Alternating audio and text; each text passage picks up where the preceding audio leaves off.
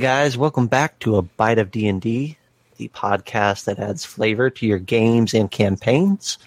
I am Zach, and across the state from me is my co-host Micah. Hey. And today we're going to be talking about the Unearthed Arcana article from a while back on the Elf Eladrin. But before we do that, um, I just wanted to. Typically, we don't do plugs of any sort. We don't talk about anything other than what you guys came here for, which is your bite of D and D for the week. But we've been seeing really a what we would call an explosion of growth in listens and in subscribers, and um, we're not sure exactly what caused that, but we just want to express to you guys that we really appreciate you getting the word out. And for those of you that stumbled upon us, we really appreciate you hanging around.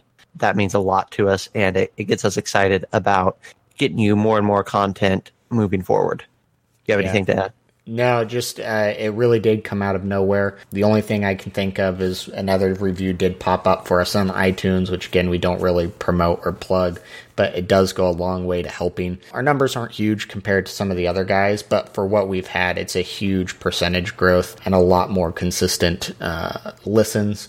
So appreciate everything you guys have done and helping us succeed and just be more excited about it. I mean, we do this because we like it, not because we're necessarily aiming for anything, but it, it is exciting to see that growth. Do you want to give them uh, maybe a little teaser for something that we're working on? So yeah, um, we're going to be branching out into some other content besides podcasts. Maybe something you can actually get your hands on, not from a merch standpoint, but from a gameplay standpoint.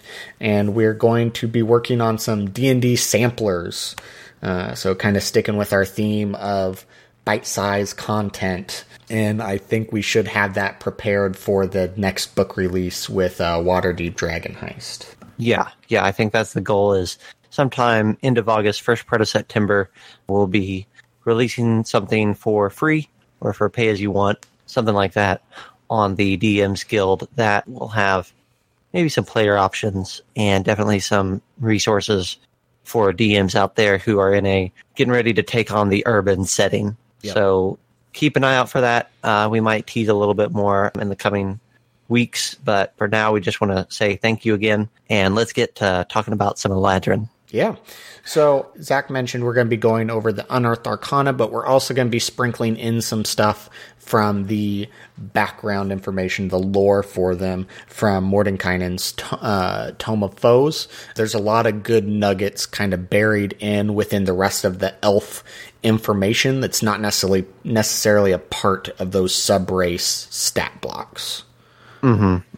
So why don't you why don't you give us an idea for what is in Tome of Foes lore for in Eladrin? What is in Eladrin first and foremost? I guess. So the Eladrin are super unique when it comes to the elves. Just as a, a, a race, I think it's one of the best examples of how what your players choose to play can open doors for you as a DM on what kind of content that you can present to them. Because the Eladrin are really the closest thing to the original elves that we have. The elves were originally fey creatures that eventually became humanoid creatures, and from there their wanderlust kind of kicked in as they realized that they they felt like they made a big mistake. They tried to find new homes, and that's where they kind of developed into the different cultures that we know of of most elves now.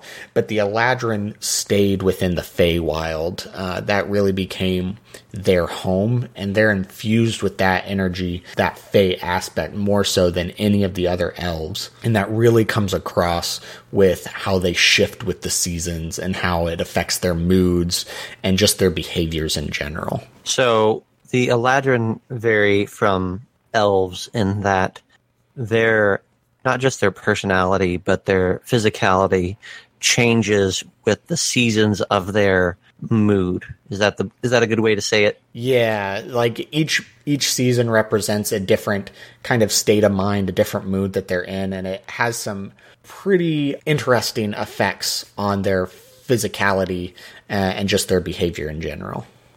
Yeah, yeah. I like in in Tome of Foes, it has some images of the of the different Eladrin.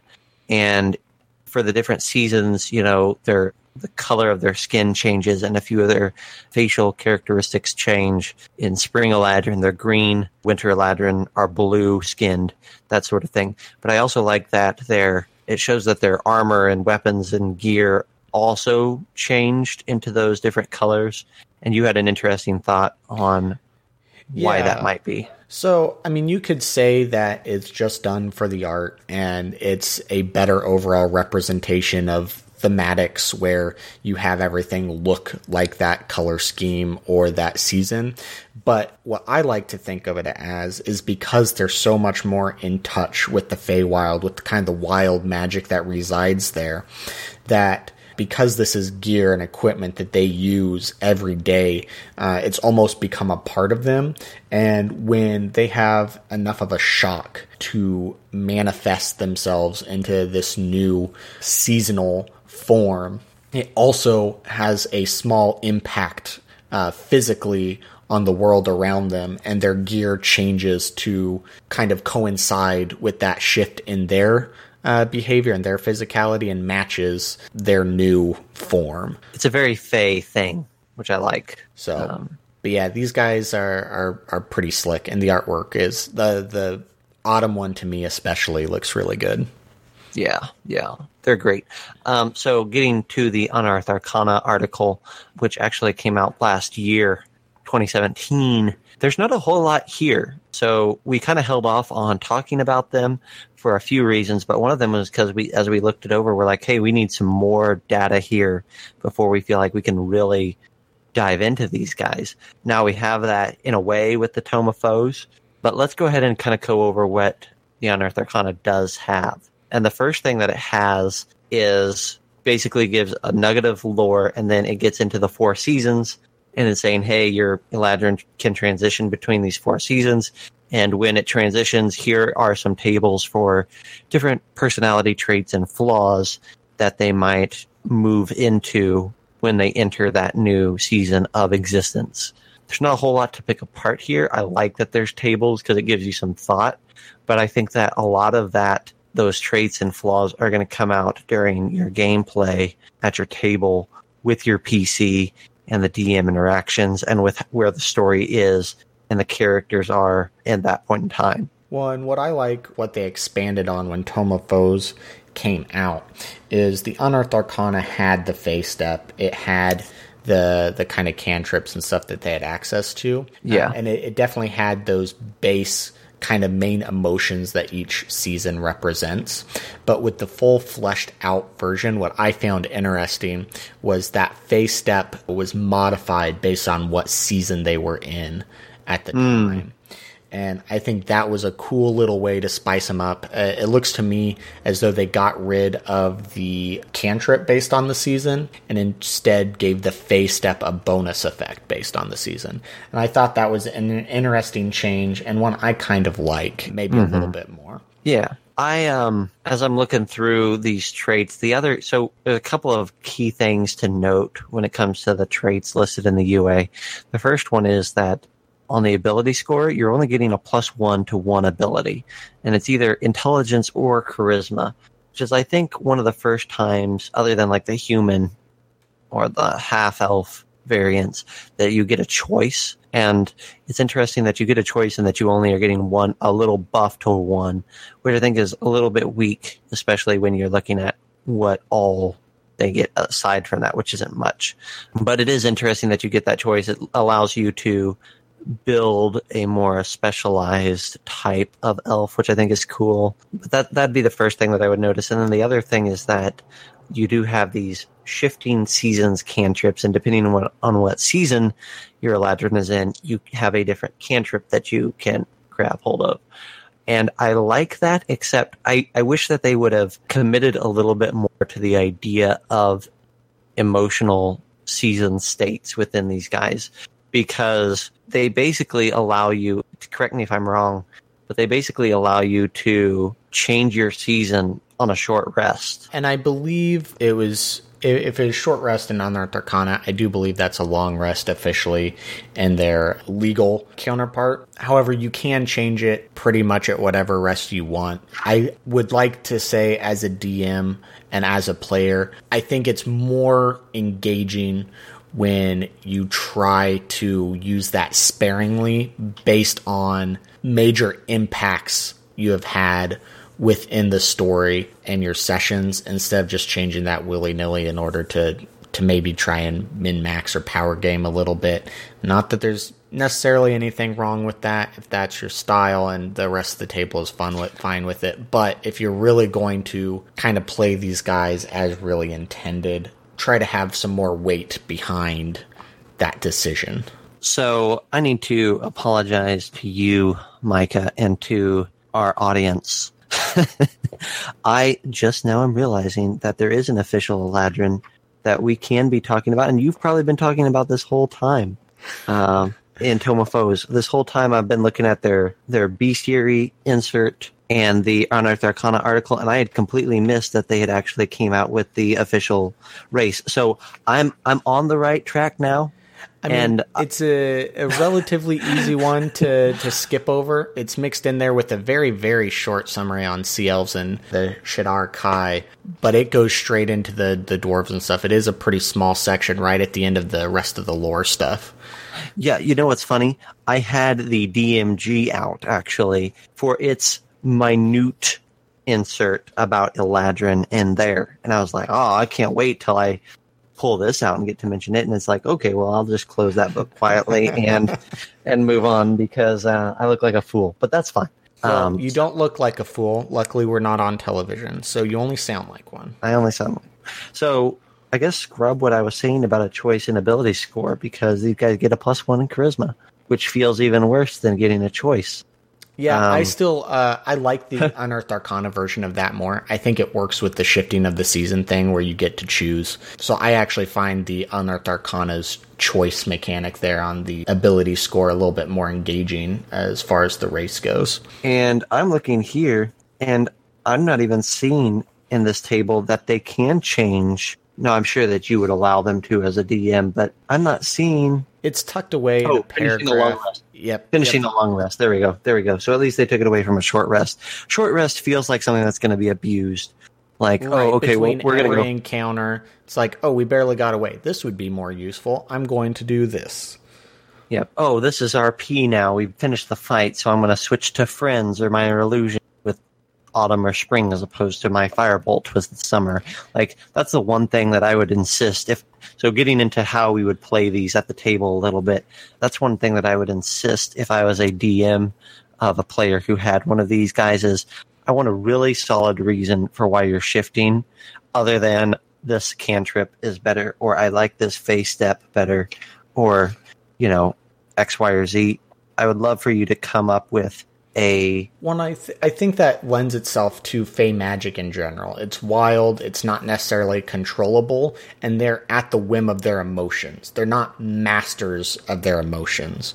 Like yeah. Uh, and that ties in with how they each have a very distinct personality. Autumn is kind of the more relaxed, cheerful, good natured version. Winter is deeper thought even leaning towards depression and sorrow. Spring is cheerfulness and celebration, the the giddy schoolgirl kind of effect there, uh, and then summer is boldness and aggression. And there should definitely be an impact to cause you to shift, and there should definitely be an, a, a shift in how you play those characters after you make that decision. Yeah, yeah, I I agree. Now, that's not to say a winter Eladrin can't be happy. There's nothing preventing them from experience the full range of emotions, but in general, that's they're going to be in a different mindset and it will take a very significant change to push them into something else. In my opinion, obviously sure. everyone's table. I mean, roll with these guys how you see fit. But I feel like if you really want to play them as intended, I think there definitely need to be some major shifts in order to cause those. Yeah, but I would encourage you to have those major shifts, plan those out into your story. Right. This should have, not be a deterrent from shifting. I think, if anything, it's an encouragement to have those moments where it could trigger one. Yeah. I, I think it's a good incentive to get you more into role play for those moments to be able to present themselves and for storytelling opportunities to really have an impact at the table. So let's let's let's wrap this up. Do you have anything else that you want to mention on these guys? Only something really brief. We like tables. We've mentioned it before, but there's a, a lot of interesting stuff you can roll up in here. And if you read through the lore, I think it could also give you some decent inspiration. They mentioned that these elves are far more fickle and haughty than most of other elven kind, and many believe that that's because of the influence of the Feywild and that wild magic on them, and that they're almost in a way a slave to that magic and that emotion, and that they don't necessarily control it all themselves. I I like that. So the only other thing I have, and I, now that I'm kind of weighing these two in my mind, I would ask, how do we feel like these this this class lines up with other classes, or I'm sorry, this race lines up with other races that are already published? Do we feel like it it's on par? Do we do we like it more? Do we like it less? So I don't know necessarily how good I think it is mechanically, but just from a it existing in the game at all, in my opinion, it's one of the better sub races. And the reason mm-hmm. for that is because I think it lends itself very well to more engaging role play opportunities. And I think it gives an excuse for the DM to bring in the Feywild, to bring in some other planes just for this player having this race at the table that maybe you wouldn't otherwise get if everyone was just playing an orc and a human or some of the more standard races because these do have very heavy ties with that plane. Yeah, I would agree. I would say that on my end, if I'm comparing them to the elf races that we already have, the high elf and the wood elf, you know, I would have loved to see our option for ability scores to change, have a little bit more flexibility. I think that would have been cool. Um, and if I'm looking at them just just tit for tat, um, I think that they do come in a little bit underwhelming on the mechanic side, but a little bit above above par on or whatever the golf term is there above par below par whatever it is for a Below, positive below par would be better.